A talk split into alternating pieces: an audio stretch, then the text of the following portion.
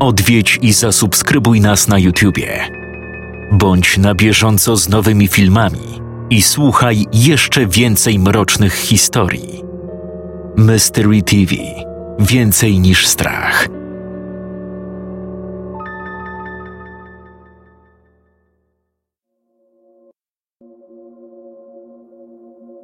Mający już swoje lata szlaban podniósł się, kołysząc lekko na boki i podrygując, jakby ze starości, pozwalając mi jednocześnie wjechać na teren dawnego ostrołęckiego szpitala. Kiedyś jeden z ważniejszych punktów na mapie miasta. Dziś opuszczony, zapomniany, otoczony rozrośniętymi krzakami, zapuszczonymi trawnikami i odstraszający swoim wyglądem każdego, kto przechodzi tuż obok. Niesamowite, że to właśnie w tym szpitalu przyszedłem na świat.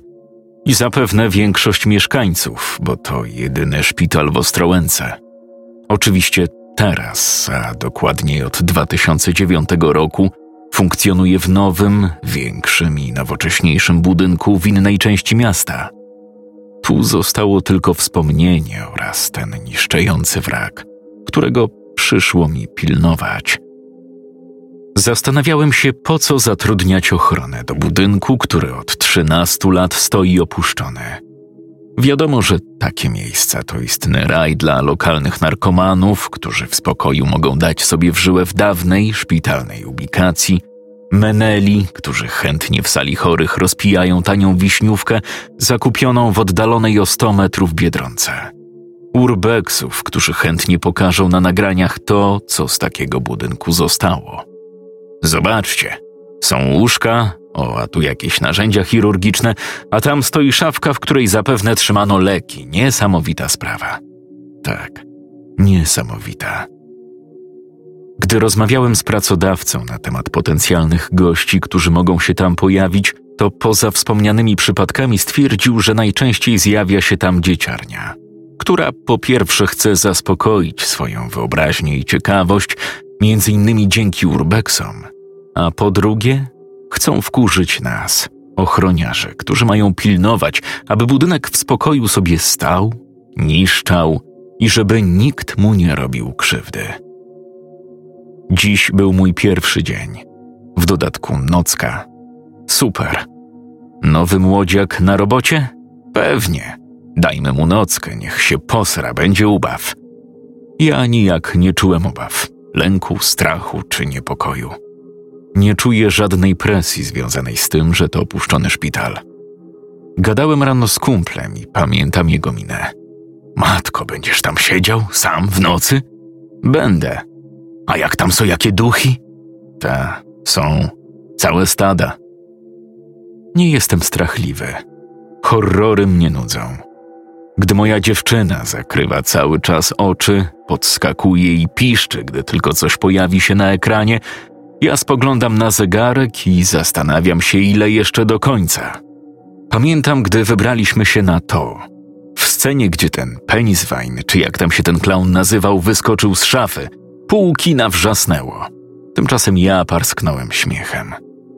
Gdy latem jedziemy pod namioty, moja dziewczyna w nocy pójdzie się wysikać najdalej trzy, cztery metry od namiotu. Ja mogę iść do lasku po drugiej stronie pola i nie zrobi to na mnie żadnego wrażenia.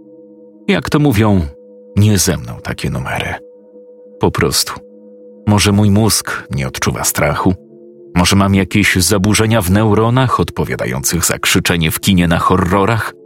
Nie mam pojęcia ale niestety muszę przyznać, że przez to czuję jakiś ubytek.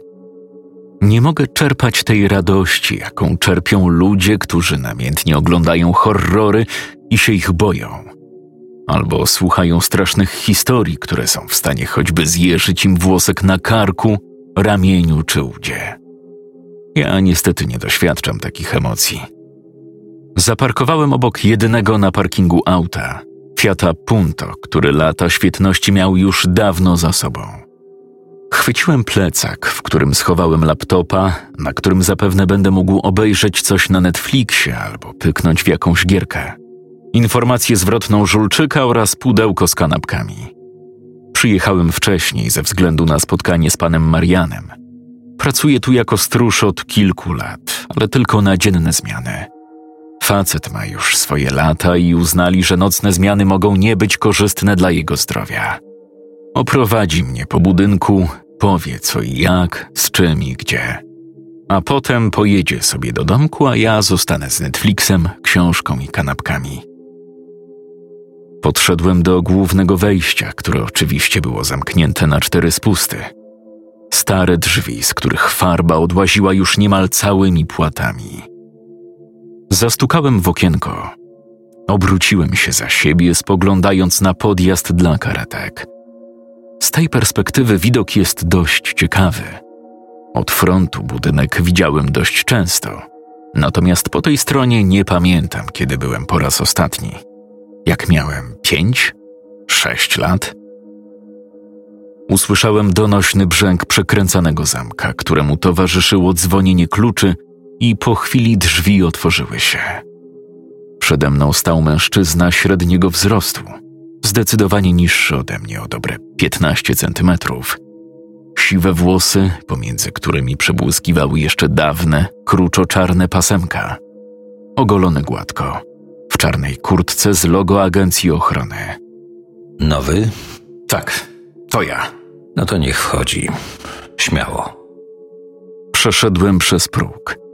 Od razu uderzyła mnie mieszanina zapachów. Stęchlizna, niewietrzone pomieszczenia, pleśń i grzyb. Mogłem się tego spodziewać. Mimo, że szpital opuścił te mury 13 lat temu, to wciąż miałem wrażenie, że wyczuwam tę charakterystyczną woń środków do odkażania. Możliwe, że nadal ktoś tu sprząta i dba, aby obecne już grzyby i pleśń nie rozniosły się po całym budynku. Wnętrze, mówiąc wprost, zaskoczyło mnie. Ten wystrój, co tu dużo mówić. Od razu widać, że jest się w miejscu, które pobudowano ponad 40 lat temu. Podłoga. Te nierówne malutkie kafelki w przeróżnych odcieniach beżu, brązu i szarości. Drzwi. Miejscami stare, zniszczone i odbarwione, a zaraz obok nowe, plastikowe, które widocznie wstawiono pod koniec działalności szpitala. Okienko rejestracji. Jedno małe, pojedyncze.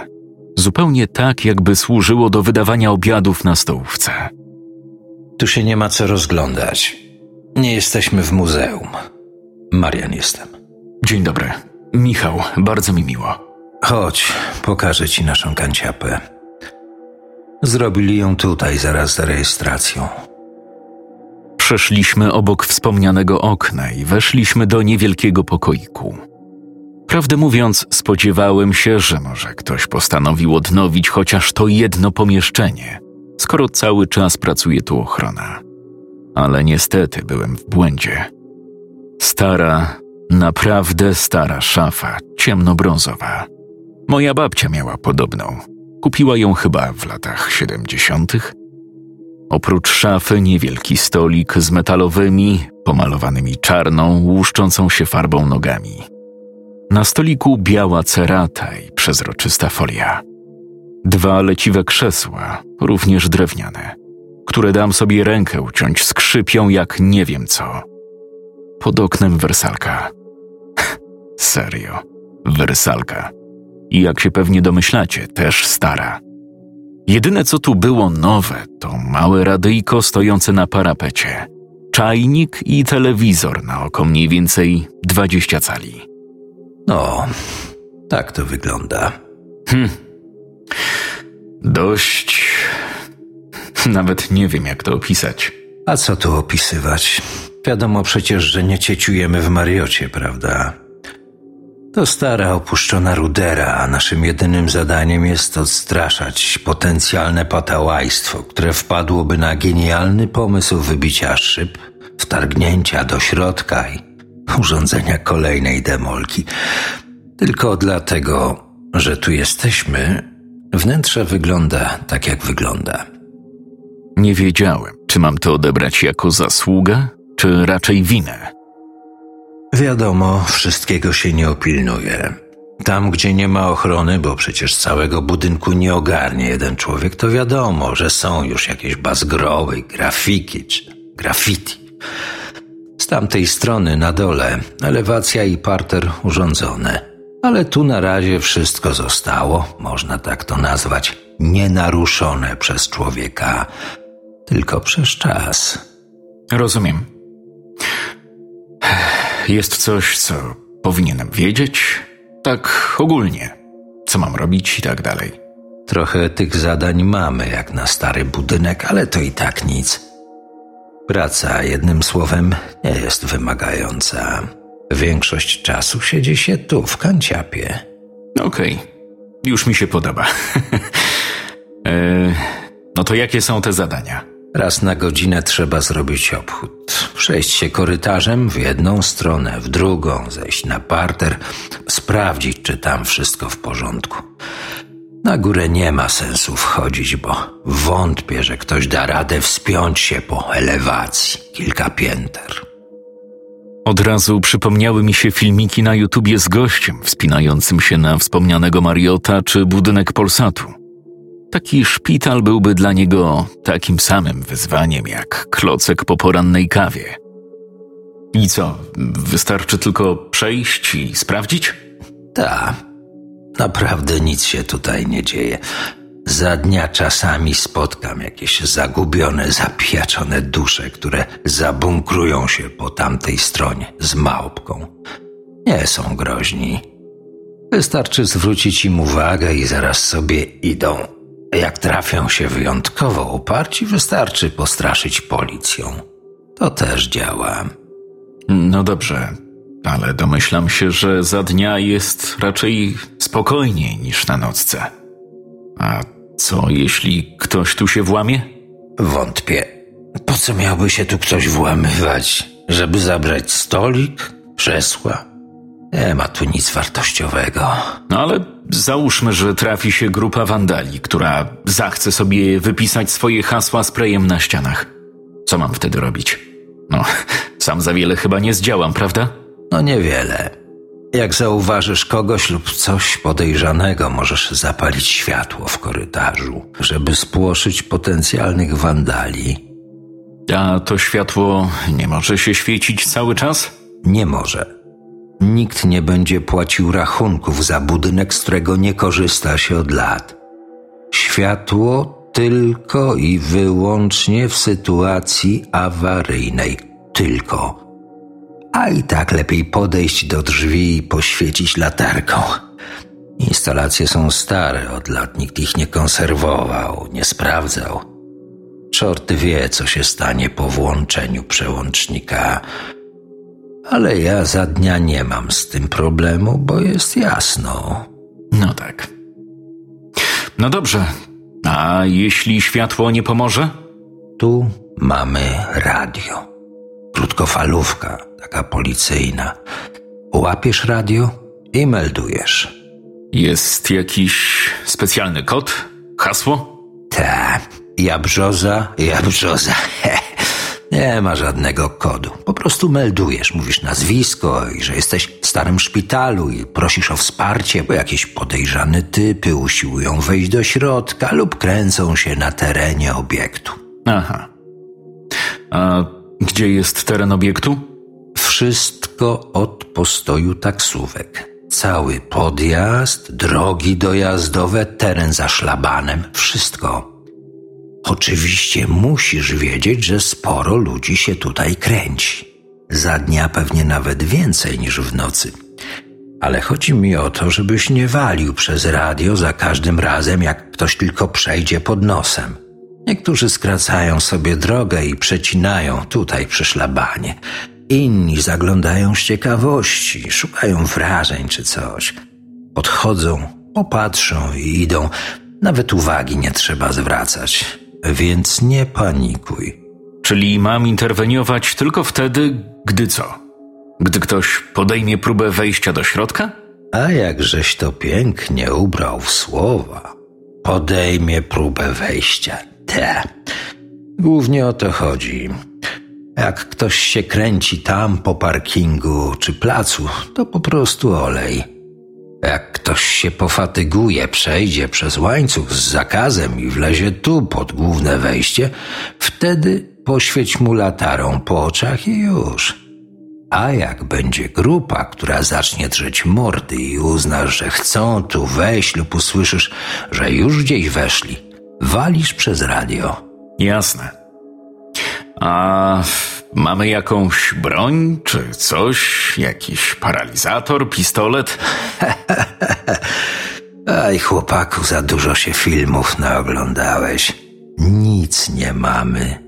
Do takiego stróżowania góra uznała, że nie ma potrzeby wyposażać nas w cokolwiek. Syn kupił mi gaz i pałkę taką składaną. Ale co tu gadać o broni? Nawet latarkę trzeba mieć swoją, bo nikt ci nie da. No to fajnie. Wszystko wskazuje na to, że podczas dzisiejszego dyżuru moim potencjalnym narzędziem samoobrony będzie laptop i książka Żulczyka. Pierwszą rzeczą, jaką zrobię, to zamówię sobie gaz, pałkę teleskopową, jakąś wiatrówkę na kulki, śród albo straszaka hukowego i dobrą latarkę. Taki neon, że jak trzasnę przez okno, to biedronkę oświetlę. A prawda jest taka, że i tak nie wiemy, co się dzieje dookoła. Musiałbyś chyba cały dyżur stać, gapić się albo łazić po całym budynku. A uwierz mi, nie ma takiej potrzeby. Jak to widzisz, telewizorek sobie przyniosłem. Syn mi jakąś malutką antenkę tu podłączył i coś tam odbiera. Nie za wiele, ale jedynka, dwójka, Polsat, TVN jest, te podstawowe kanały. Żeby jakiś film obejrzeć albo wiadomości, czasami jakieś kabarety, żeby się pośmiać. Możesz korzystać, nie ma problemu. Krzyżówki też leżą. Kupiłem przedwczoraj tysiąc panoramicznych, więc starczy na dobry miesiąc albo dwa. Można książkę poczytać, jak ktoś lubi, a ja nawet czasami komara przytnę. Komara? No, zdrzemnę się. Nic się nie dzieje, czasami człowiek się nie wyśpi, to i oko poleci – jak nie ma się za wiele do roboty, to momentalnie człowieka ścina. Tak, to prawda. No, a, no i tutaj czajniczek jest od firmy. Nowy. Kupili przed świętami. Tu w tej szafeczce są jakieś herbaty czarna, zielona, fusiasta, jakaś owocowa w torebkach. Została jeszcze po poprzednim. Dużo nas tu pracuje? No, ja i ty. Wiesz, jak jest, prawda? Jesteś młody, pewnie chcesz sobie dorobić, bo wątpię, żeby to była praca twoich marzeń. No nie. No właśnie. Ja jestem emerytem, więc też dorabiam. Posiedzę sobie tutaj, popatrzę w telewizor, rozwiążę krzyżówki, czyli zrobię to samo, co robiłbym w domu, a zawsze jakiś ten dodatkowy grosz wpadnie. Ceny rosną niemiłosiernie. Mam wnuki, więc dzięki temu, co tu dorobię, nie muszę jakoś mocno oszczędzać. Mam dla nich na zabawkę, kino czy jakąś wycieczkę. Na nocki zazwyczaj przychodzą młodsi, bo ludzie w moim wieku w nocy to śpią. A młodzi to zawsze inaczej. Ale każdy, kto tu przyjdzie, niebawem zawija manatki i szuka czegoś innego. A czegoś, gdzie lepiej płacą. Zrozumiałe. Dobra, młody, ja już się będę zbierał. Muszę jeszcze się dotelepać na 11 listopada. No, ma pan przecież auto. Te. Ale my starsi nie jeździmy tak szybko i zwinnie jak wy, młodzi. Pan Marian wyjął kurtkę ze starej babcinej szafy. Następnie założył moherowy kaszkiet. Chwycił rozłożoną przy kaloryferze parasolkę i skierował się w stronę głównego wejścia. Tu są klucze. Ten jest od głównego wejścia i to właściwie wystarczy. Zapamiętaj. Czerwony. Następnym razem wyjaśnię, do czego są pozostałe. Będę o ósmej. Spokojnej nocy. Dziękuję. Wzajemnie. Dobranoc. Pan Marian machnął ręką w geście pożegnania i skierował się w stronę schodów. Zamknąłem drzwi z donośnym hukiem i przekręciłem zamek. Ta. No to co? Zaczynamy samotną noc w opuszczonym starym szpitalu, tak? Gdybym był jakimś youtuberem, już odpalałbym streama i zrobiłbym wirtualne zwiedzanie. A tak? Wszedłem ponownie do naszej kanciapy i usiadłem na wysłużonej już wersalce. Co mam teraz robić? Z telewizora pana Mariana raczej nie skorzystam. Książka? Nie bardzo. Kolejny obchód mam zrobić teoretycznie za godzinę, ale chyba zmienię swój plan i zrobię to teraz. Zapoznam się z budynkiem, zobaczę jak to wygląda. Może odkryję jakieś strategiczne punkty, w których mógłbym spodziewać się nieproszonych gości. Tak, to będzie najlepsze wyjście. A potem wrócę, zaparzę sobie herbatę i poczytam. Szkoda, że nie ma żadnej kawy. Kolejna rzecz do zrobienia poza zamówieniem akcesoriów obronnych. Wyszedłem na główny korytarz. Kusiło mnie, aby zapalić tu światło, ale przypomniałem sobie słowa pana Mariana. Mogę zrobić to tylko w wyjątkowych sytuacjach. Sumie ciekawi mnie, jak zareagowaliby mieszkańcy pobliskich bloków, taksówkarze lub przypadkowi przechodnie, gdyby nagle dostrzegli światło w opuszczonym szpitalu. Wystraszyliby się? No niestety nie dam rady tego sprawdzić. Sięgnąłem po telefon i włączyłem latarkę. Cóż, nie było to potężne źródło światła, ale lepsze to niż nic. Czymś musiałem sobie świecić. Przeszedłem korytarzem w lewą stronę. Szedłem powoli, przyświecając sobie raz z jednej, raz z drugiej strony. Zdziwiłem się, lecz większość pomieszczeń była pozamykana na klucz. Dlaczego? Wątpię, aby w środku znajdowało się coś cennego. W tym momencie spojrzałem na pęk kluczy, który zostawił mi pan Marian. Było ich tu sporo. Ile? Na oko powiedziałbym, że z trzydzieści albo czterdzieści. Na pewno otworzyłbym nimi wszystkie drzwi, ale niestety nie mam ani czasu. No dobra, czas mam, ale nie mam ochoty stać i sprawdzać, który klucz pasuje do których drzwi. Idąc dalej, dostrzegłem otwarte pomieszczenie, za nim kolejne, czyli jednak nie wszystko zamknięto na cztery spusty. Były to zwykłe sale dla chorych. Nie wiem, na jakim oddziale się znajdowałem, ponieważ nie było tu żadnej tabliczki informacyjnej. Sale również nie skrywały żadnych tajemnic. Sześć starych łóżek, po trzy przy jednej ścianie i trzy po drugiej. Obok każdego niewielka szafeczka, tak samo przedpotopowa jak łóżka. Serio? Na takim czymś kładło się pacjentów? To chyba ta wersalka w stróżówce jest wygodniejsza. Kolejne pomieszczenie również musiało być salą chorych, lecz ta, w przeciwieństwie do poprzedniej, świeciła kompletną pustką. Nie było tu nic poza umywalką w rogu. Przejście tym korytarzem zajęło mi nieco ponad dwadzieścia minut. Na dół postanowiłem dziś nie schodzić. Światło latarki z telefonu nie było zbyt mocne i ograniczało pole widzenia. Dziś zakupię lepszą latarkę i wtedy wybiorę się do piwnicy.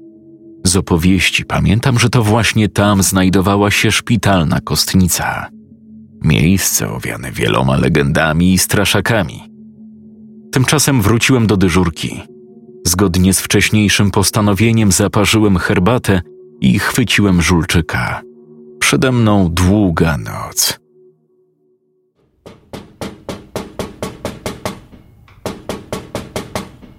Donośne stukanie wyrwało mnie ze snu. Otworzyłem oczy. Leżę na starej wersalce. Czy to stukanie to był sen, czy. Nie, to nie był sen. W tym samym momencie dostrzegłem, że za oknem jest już jasno. Zerwałem się na równe nogi i wyszedłem na korytarz. Przez szybę dostrzegłem pana Mariana. Chwyciłem pęk kluczy i odnalazłem ten z czerwoną osłonką. Przekręciłem zamek. Ach, dzień dobry. Dzień dobry. Chyba mocno ci się przysnęło. Stoję tu i stoję, pukam. Tak, przepraszam. A nie, nie masz za co przepraszać. Każdemu się zdarza. Jak pierwsza noc? Pytanie pana Mariana uświadomiło mi, że kompletnie nie mam pojęcia, co się działo. Szybko zacząłem przypominać sobie wydarzenia zeszłej nocy. Pamiętam, że usiadłem z książką i zacząłem czytać. W pewnym momencie poczułem, że robię się zmęczony i postanowiłem na chwilę tylko zamknąć oczy. Nastawiłem budzik na dwudziestą trzecią, żeby iść zrobić obchód, ale ten najwidoczniej albo nie zadzwonił, albo ja, będąc niesamowicie rozespanym, wyłączyłem go i nawet tego faktu nie zapamiętałem. A co za tym idzie? Przespałem całą noc, nie robiąc ani jednego obchodu. Kurwa. Mam nadzieję, że pan Marian podczas pierwszego obchodu nie trafi na jakieś graffiti albo zdemolowane sale na parterze, powybijane szyby lub zniszczoną elewację. Jeszcze się chyba nie dobudziłeś, co? Słucham? Ach, przepraszam. No, spoko. Nie działo się nic nadzwyczajnego. No, spokojnie było. To dobrze. To teraz moja kolej. Pewnie jesteś mocno zmęczony, skoro już przysypiasz. Jedź do domu, wyśpij się. Widzimy się wieczorem. Tak, dziękuję. Tak, bardzo zmęczony. W końcu spałem dobre dziewięć godzin. Ubrałem się i wyszedłem z budynku.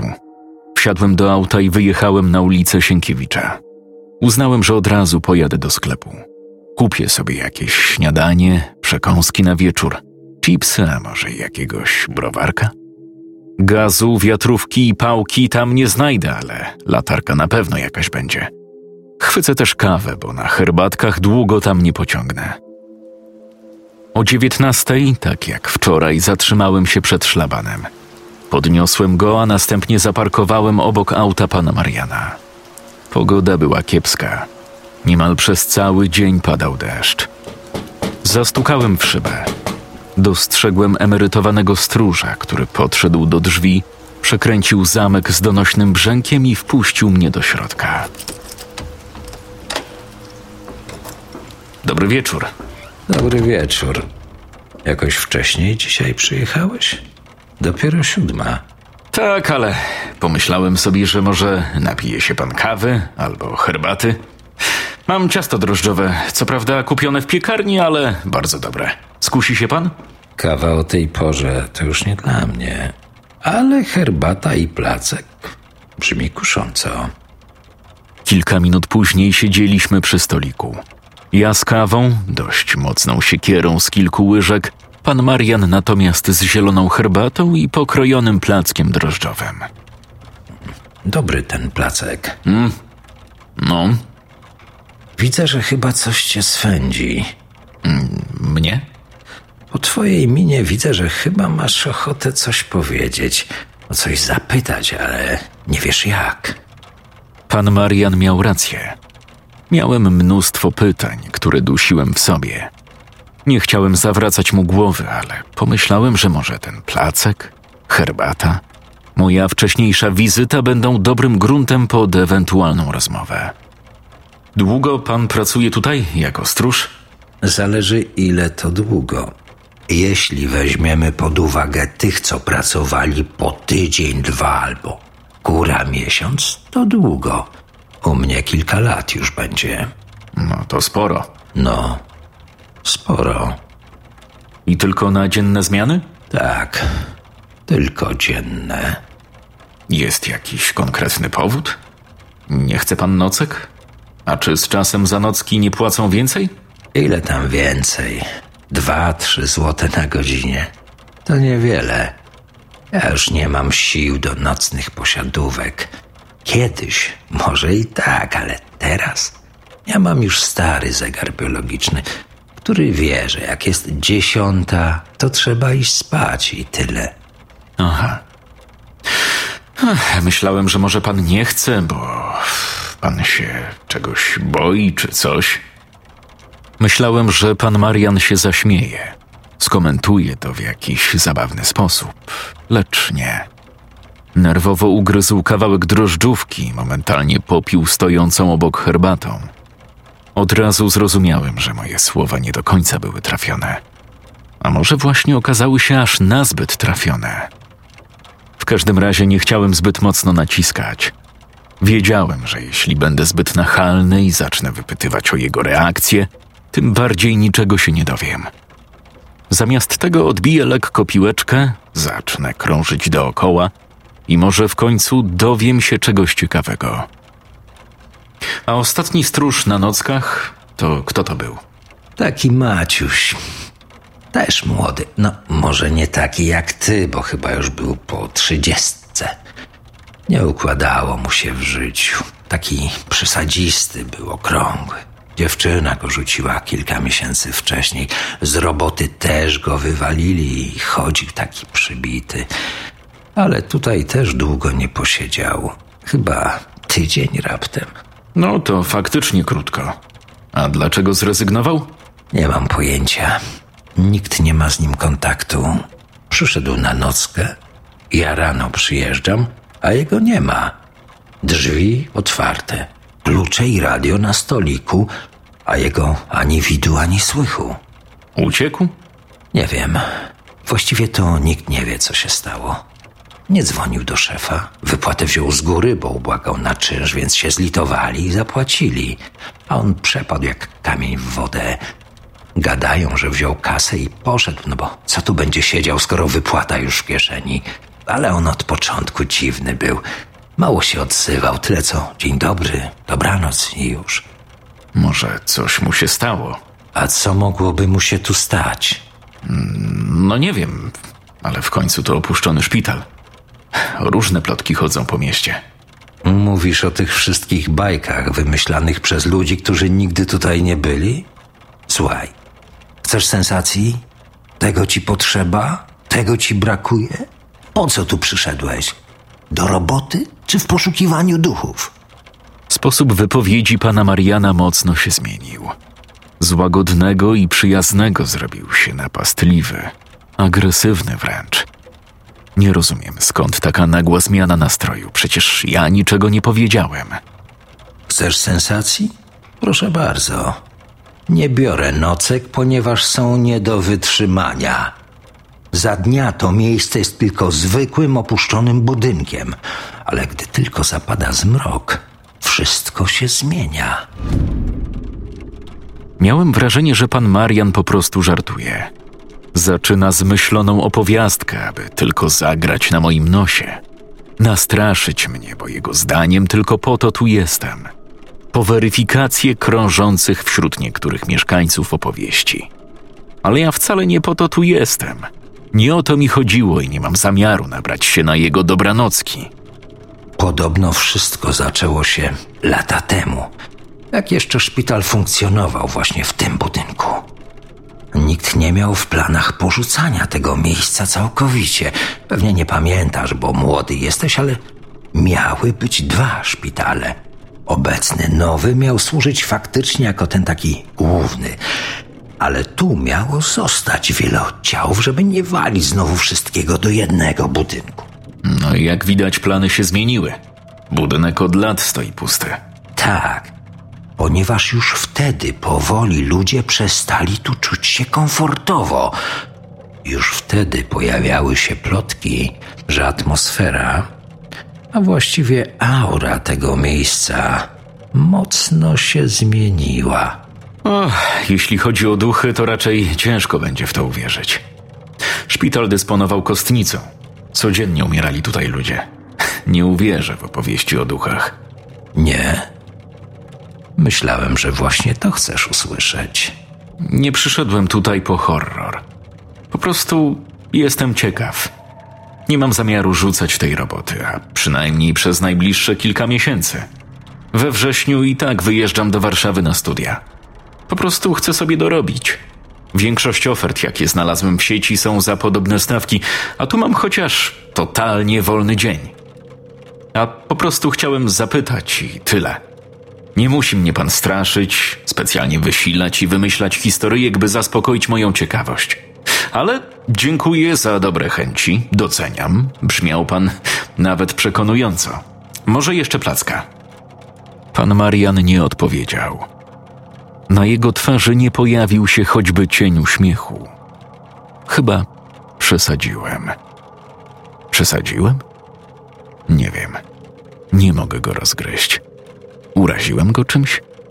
Powiedziałem coś, czego mówić nie powinienem? A zresztą, jebać. Nie mam sobie nic do zarzucenia. Nie mam zamiaru się nim przejmować. Pod koniec 2005 przyjęto na oddział położniczo-ginekologiczny kobietę. Młoda dziewczyna, 24, może 25 lat. Nagłe, silne skurcze, krwotok. Była w ósmym miesiącu ciąży. Badania, testy. Cała ciąża przebiegała prawidłowo i nikt nie wiedział, co spowodowało, że dziewczyna nagle zaczęła rodzić. Wszystko przebiegło pomyślnie.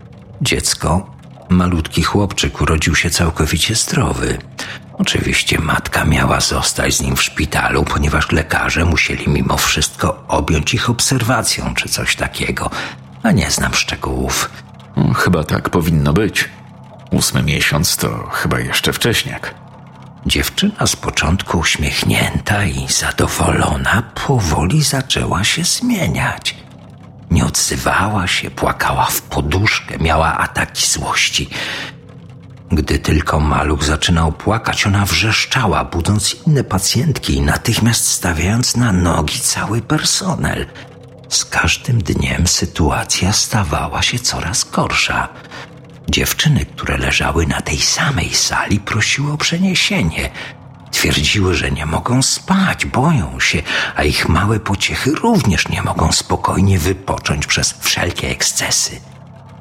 Nie wiem, do czego prowadzi cała opowieść pana Mariana, ale muszę przyznać, że teraz słuchałem niemal z otwartymi ustami. Historia wydawała się być intrygująca, a ja niestety obawiałem się, że to tylko wstęp do czegoś o wiele bardziej przerażającego. Przenieśli? Nie mieli wyjścia, ale nie pacjentki, a tę matkę z dzieckiem. Do jakiejś izolatki na drugim piętrze. Dziewczyna była w tak ciężkim stanie psychicznym, że podobno w ogóle nie wiedziała, co się dzieje. Faszerowali ją jakimiś lekami uspokajającymi, żeby tylko jej się poprawiło. A dziecko? Cały czas było z nią? No właśnie, do pewnego momentu. Któregoś razu salowa weszła, żeby sprawdzić coś z dziewczyną. Zorientowała się, że od dłuższego czasu niczego nie słyszała. Ani płaczu dziecka, ani kobiety. Zaniepokojona poszła sprawdzić, co się dzieje. Gdy weszła do sali, zobaczyła matkę stojącą z poduszką w ręku nad tym małym dzieciakiem. Stała i gapiła się w nie nieobecnym wzrokiem. Gdy powiedziała, żeby odłożyła poduszkę i usiadła na łóżku, kobieta wrzasnęła, że nie da odebrać sobie dziecka, że nie pozwoli, by on ją skrzywdził, że nie pozwoli, by ją zabrał. On? Tak, on. Ale nie pytaj mnie, kogo miała na myśli. Pielęgniarki próbowały dowiedzieć się na milion sposobów, czy chodzi o kogoś konkretnego. Ojca, dziadka, teścia, kochanka, konkubenta. Ale podobno nie chodziło o nikogo takiego. Jej ojciec nie żył. Zginął w wypadku, gdy ta miała rok. Teść za granicą, pracował w Norwegii. Mąż kochający chłopak, do rany przyłóż. Mocno przeżywał całą tę sytuację. Chciał zabrać ją do domu. Przekonywał, że może tam odzyska spokój, wszystko wróci do normy. Ale szpital nie mógł wyrazić na to zgody. Zabrali jej dziecko? Na krótko. Kobieta znowu dostała serię leków. Zasnęła, a pielęgniarki zabrały dziecko. Gdy ta się obudziła, była w zupełnie innym nastroju. Promienna, uśmiechnięta od ucha do ucha, przepraszała wszystkich za swoje zachowanie. I co? Pielęgniarki to łyknęły? A czemu miałyby nie łyknąć?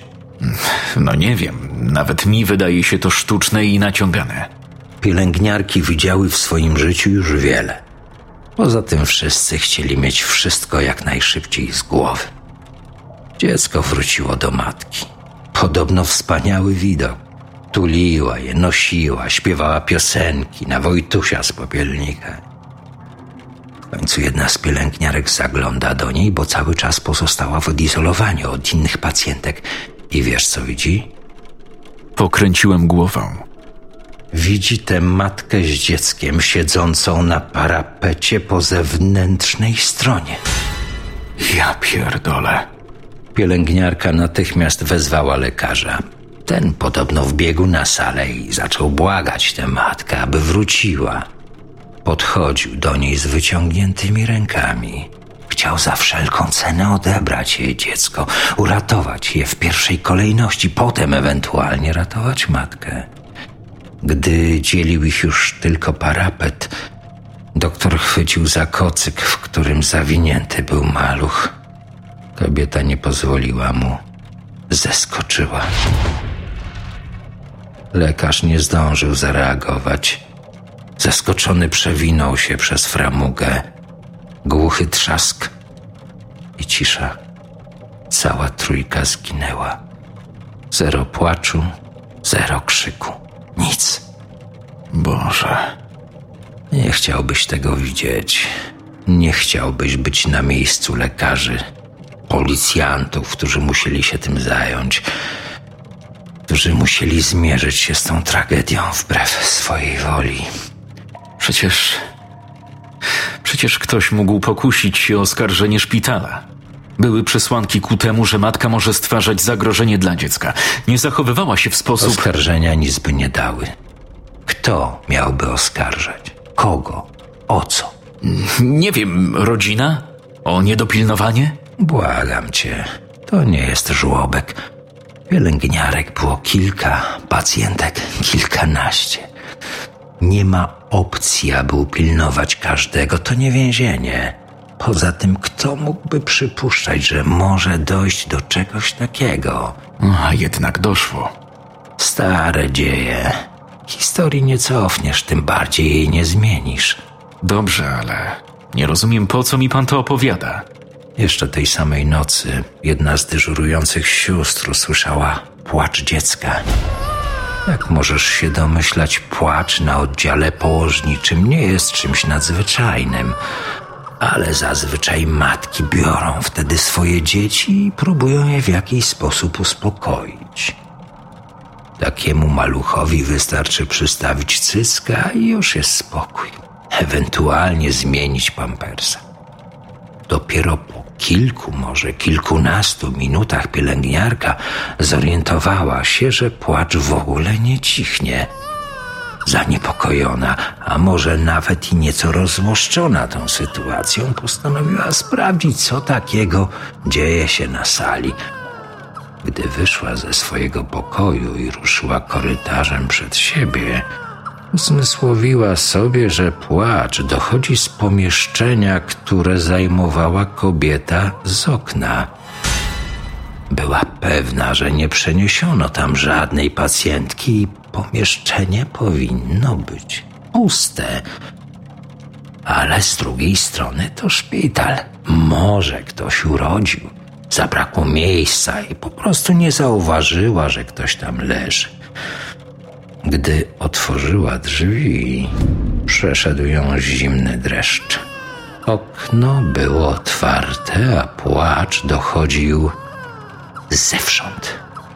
Z duszą na ramieniu kobieta podeszła do okna i zamknęła je, a wtedy cały oddział wypełniła błoga cisza. Poczułem dreszcz na karku. Wiedziałem, że to bójda i ściema, ale musiałem przyznać, że facet opowiadał to z takim przekonaniem, z taką pewnością, bez żadnego zająknięcia, jakby każde słowo było szczerą prawdą.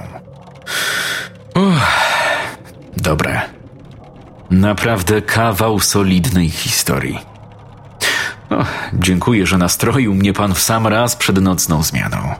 Chciałeś wrażeń? Niczego nie chciałem. Tak. Każdy to mówi. Nikt nie chce, nikt nie wierzy, a mimo to każdego to interesuje. A historie żyją własnym życiem. Dobranoc. Miłej nocki. Po tych słowach pan Marian opuścił budynek szpitala, ja zostałem całkowicie sam. No, Może jeszcze moje gówno, które omal nie wyleciało ze mnie podczas słuchania tej bajeczki. Naprawdę muszę rozejrzeć się za kiblem. Gdy tylko zamknąłem główne drzwi i upewniłem się, że pan Marian odjechał, włączyłem światło na głównym korytarzu. Miałem w dupie ustalenia. Po tej jego historyjce nie mam zamiaru siedzieć tu po ciemku. Co? Myślisz, że się boję? Tak? Owszem, boję się. Nastraszył mnie jak jasny chuj. Ja wiem, że to tylko historyjka. Ja wiem, że wczoraj też tu byłem i nawet przespałem cały dyżur. Ale dzisiaj sytuacja uległa zmianie. Brawo. Facet dopiął swego, nastraszył młodziaka. Ruszyłem korytarzem w poszukiwaniu toalety. Wczorajszej nocy nie miałem takiej potrzeby, by z niej korzystać, ale teraz czuję, że jeśli za chwilę nie znajdę miejsca zrzutu, będę chyba musiał zesrać się gdzieś na środku, a potem to pozbierać. Na szczęście znalazłem drzwi opatrzone odpowiednim symbolem. Wszedłem do środka. Waliło tu niemiłosiernie. Wszystkim. Starością, szambem, stęchlizną, środkami czystości. Domyślam się, że jesteście w stanie to sobie wszystko wyobrazić. To tak, jakbyście znaleźli najgorzej utrzymany dworzec w kraju i poszli tam skorzystać z toalety. Kibel, na który trafiłem, musiał być tym dobrym, ponieważ o dziwo był tu nawet papier toaletowy. Szybko urwałem trzy fragmenty odpowiedniej długości i rozłożyłem je na desce, by po chwili spocząć na wyściełanym tronie. Tak jak zawsze sięgnąłem po telefon komórkowy i zacząłem scrollować Face'a. Nie lajkowałem żadnych postów, żadnych zdjęć. Po prostu przeglądam, co tam się dzieje u moich wirtualnych znajomych, ponieważ w realu nie miałem ich prawie w ogóle. W pewnym momencie moich uszu dobiegł dźwięk, który zjeżył mi włos na karku, a dreszcz przebiegł mi od czubka głowy po same dubsko. Głuche stuknięcie na wyższym piętrze. Nie wiem, co to dokładnie było, ale od razu przyszła mi na myśl jedna rzecz. Zamykane okno. W pośpiechu sięgnąłem po papier toaletowy i chwilę później pędziłem już w kierunku naszej dyżurki. Tu czułem się bezpieczny. Przy głównym wejściu, wiedząc, że w każdej chwili mogę opuścić budynek. Stałem przez chwilę i nasłuchiwałem – nie słyszałem niczego poza cichym bzyczeniem lamp jarzeniowych. Co powinienem teraz zrobić? Zgodnie ze swoimi obowiązkami powinienem pójść na górę i sprawdzić, co to za hałas. Wątpię, aby ktoś się włamał wspinając jak Spider-Man po elewacji, ale nawet jeżeli sprawcą jest silny wiatr, który doprowadzi do jakichś cholernych szkód, nie dość, że wywalą mnie z roboty, to jeszcze mogą żądać ode mnie jakichś rekompensat finansowych, na przykład na poczet napraw. No to co mam robić? Iść tam? Chyba nie mam wyjścia. Ruszyłem oświetlonym korytarzem w kierunku klatki schodowej, która zaprowadzi mnie na wyższe piętro. Szedłem bardzo powoli, niemal bezszelestnie. Chciałem słyszeć wszystko, najmniejszy podmuch wiatru poza budynkiem. Gdy dotarłem do schodów, włączyłem latarkę w telefonie. Od połowy panowała tam ciemność, więc na pewno ułatwi mi poszukiwanie jakiegokolwiek przełącznika. Gdy wspiąłem się po schodach i stanąłem na korytarzu, zacząłem od razu takowego szukać. Jest. Dość blisko. Podszedłem do niego i nacisnąłem. Nic. Zero reakcji. Jak było ciemno, tak zostało. Żadnej zmiany. No nic, muszę dać z samą latarką. Jednak w tej chwili w mojej głowie pojawiło się kilka pytań. Skąd mam pewność, że to akurat na tym piętrze? Skąd mam wiedzieć, w którym to pomieszczeniu? Od razu uprzedzam, nie mam zamiaru chodzić od pustej sali do sali i szukać czegoś, co stuknęło podczas mojego srania. A tak na dobrą sprawę, to w ogóle nie mam zamiaru niczego szukać. To nie jest mój obowiązek, aby zaglądać w każde możliwe miejsce.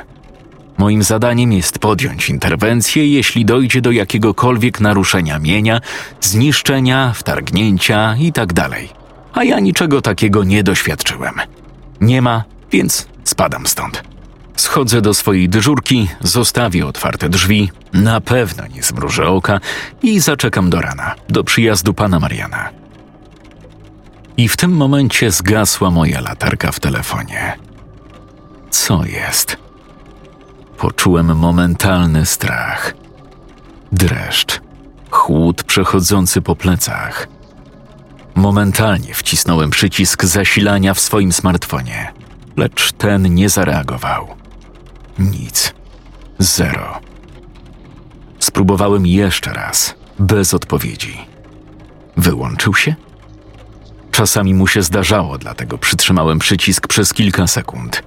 Zazwyczaj po dwóch, może trzech, telefon wibrował i witał mnie krótką animacją z logo producenta.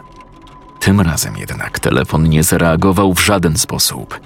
Jak był czarny, tak pozostał. Spróbowałem jeszcze raz, czując jak z każdym ułamkiem sekundy ręce drżą mi coraz bardziej. Jest. Telefon zawibrował. Pojawiło się logo producenta. Od razu spojrzałem na stan baterii. Uff, 65%. Naprawdę myślałem, że za moment wszystko potoczy się jak w jakimś tanim horrorze klasy D.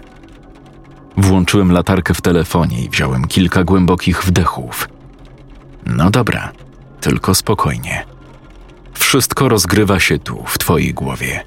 Nie bądź cipą. Naprawdę nie zachowuj się jak ten ostatni lamus, nic się nie dzieje. To niesamowite, ale odrobina autoprzemocy psychicznej zadziałała. Emocje nieco opadły.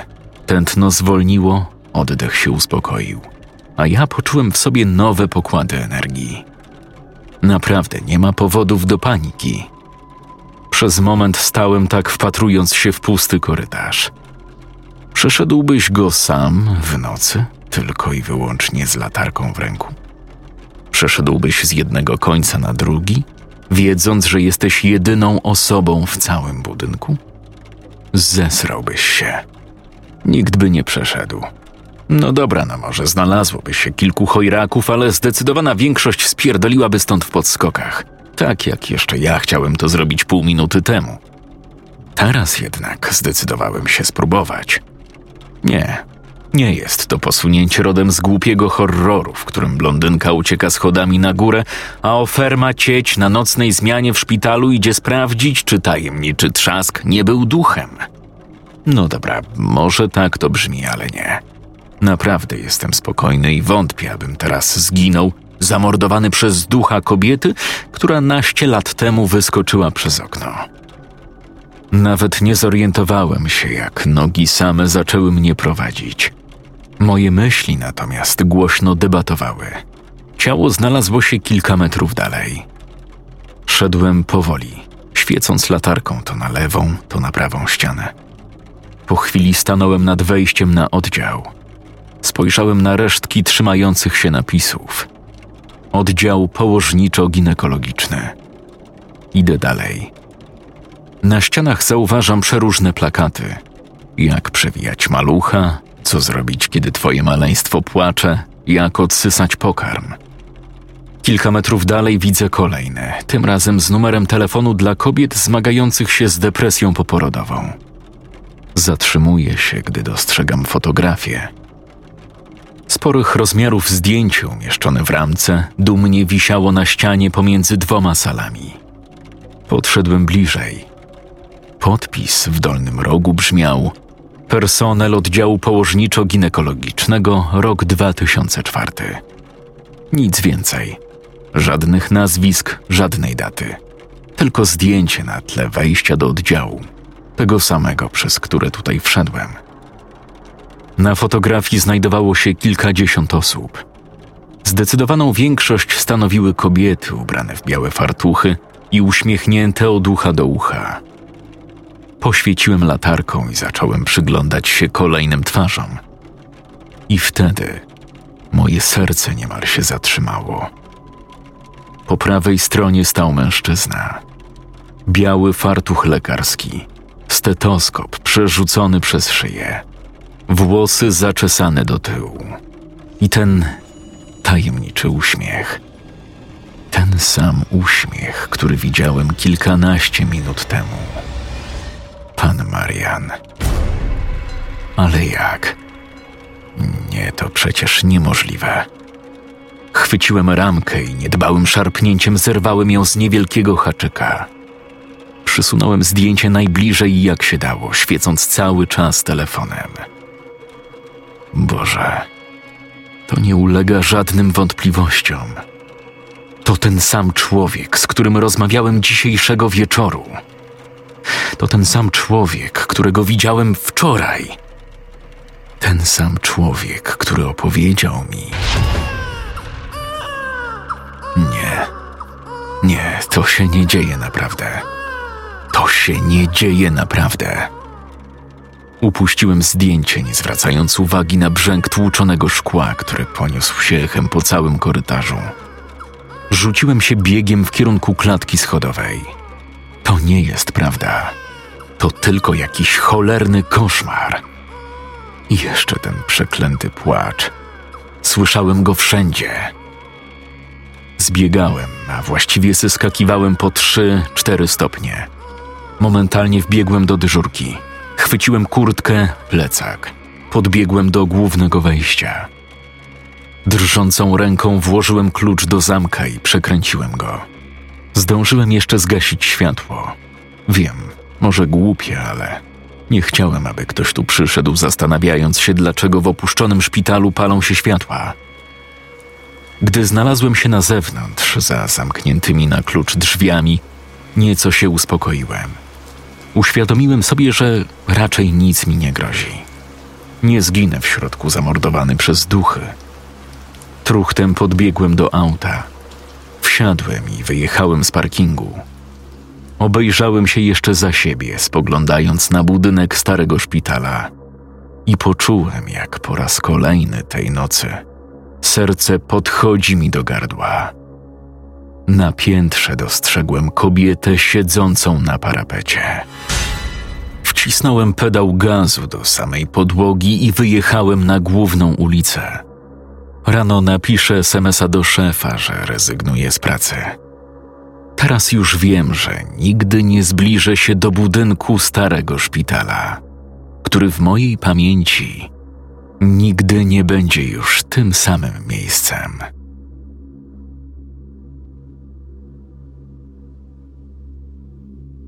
Wystąpili Robert Samot i Jakub Rutka.